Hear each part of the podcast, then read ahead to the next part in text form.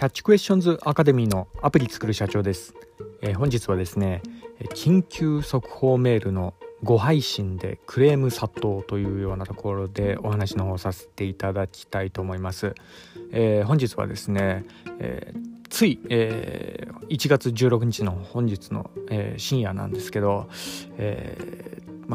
南太平洋のねトンガ沖の海底火山で、それでこう津波がこう、発生しまして、で、神奈川県の方ですね、こちらで、誤配信が、されてしまったというようなところで、それに関しての、ニュースの話になります。私のこちらの番組はですね、主にYouTube の方で配信させていただいておりまして、 YouTube の方はですね iPhone アプリの作り方、ラズベリーパイによるリモートサーバーの構築方法、仮想通貨のマイニングなど、ちょっと専門的なお話などもさせていただいております。こういったお話の方がお好みというような方いらっしゃいましたら、 YouTube の説明欄ですね、そちらに番組リスト別に URL 貼ってありますので、こちらからもぜひよろしくお願いいたします。YouTube でアプリ作る社長と検索していただいたら出てくるかと思います。はい、では、本題の、こちらの津波速報の誤配信の、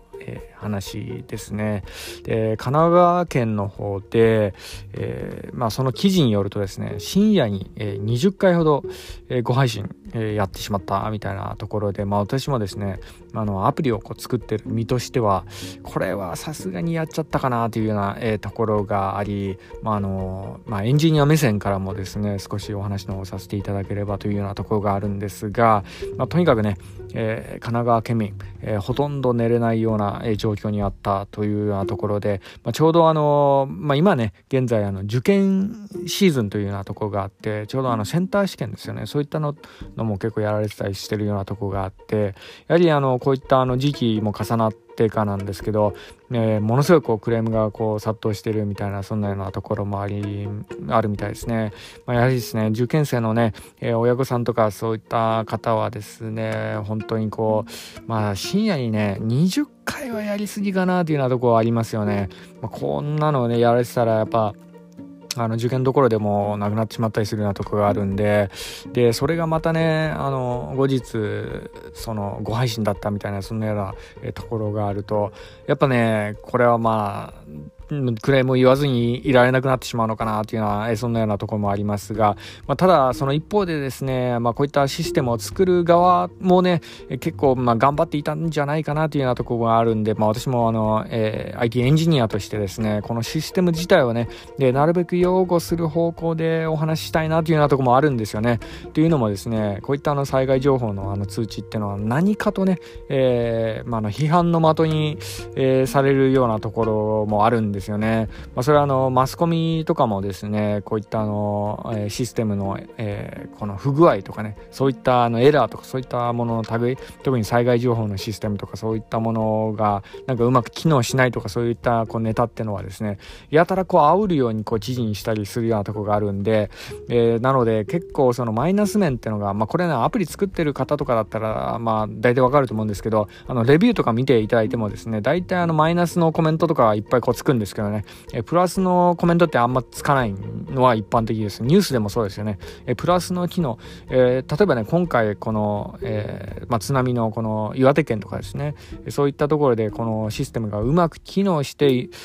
誰々さんの命が救われましたとか、そういったニュースってほとんどならないんですよね。それよりもこういったシステムがうまく機能しなくなったとか、そういったところにこう目を向けられたりするようなところがあるんで、ね、なのでこの辺がね、一つこう開発者としては多分ね辛いところなんじゃないかなというふうにこう思う、そういったところはね私もIT エンジニアとして、その部分の気持ちは察するところはあるんですけどね。ただね、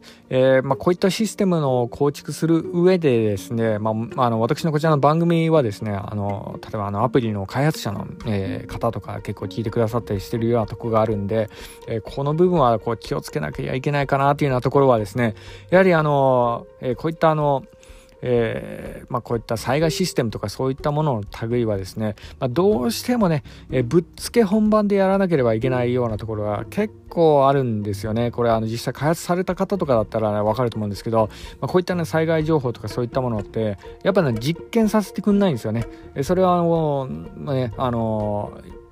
日本国民がね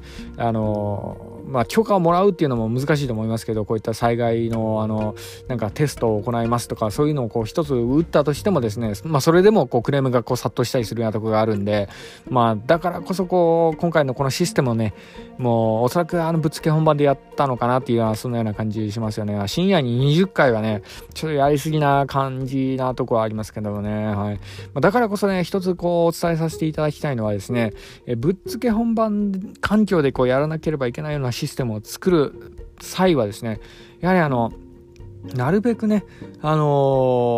やはり全自動で一気に最初からやるっていうんではなく、どこからのチェックポイントでやっぱ人の手でこう見て判断するっていうのもやっぱ必要になるのかなというようなところだと思います。で、今回のねこの災害情報のこの通知に関してはですね、まあ今回こういったね情報の通知っていうのはですね、まあ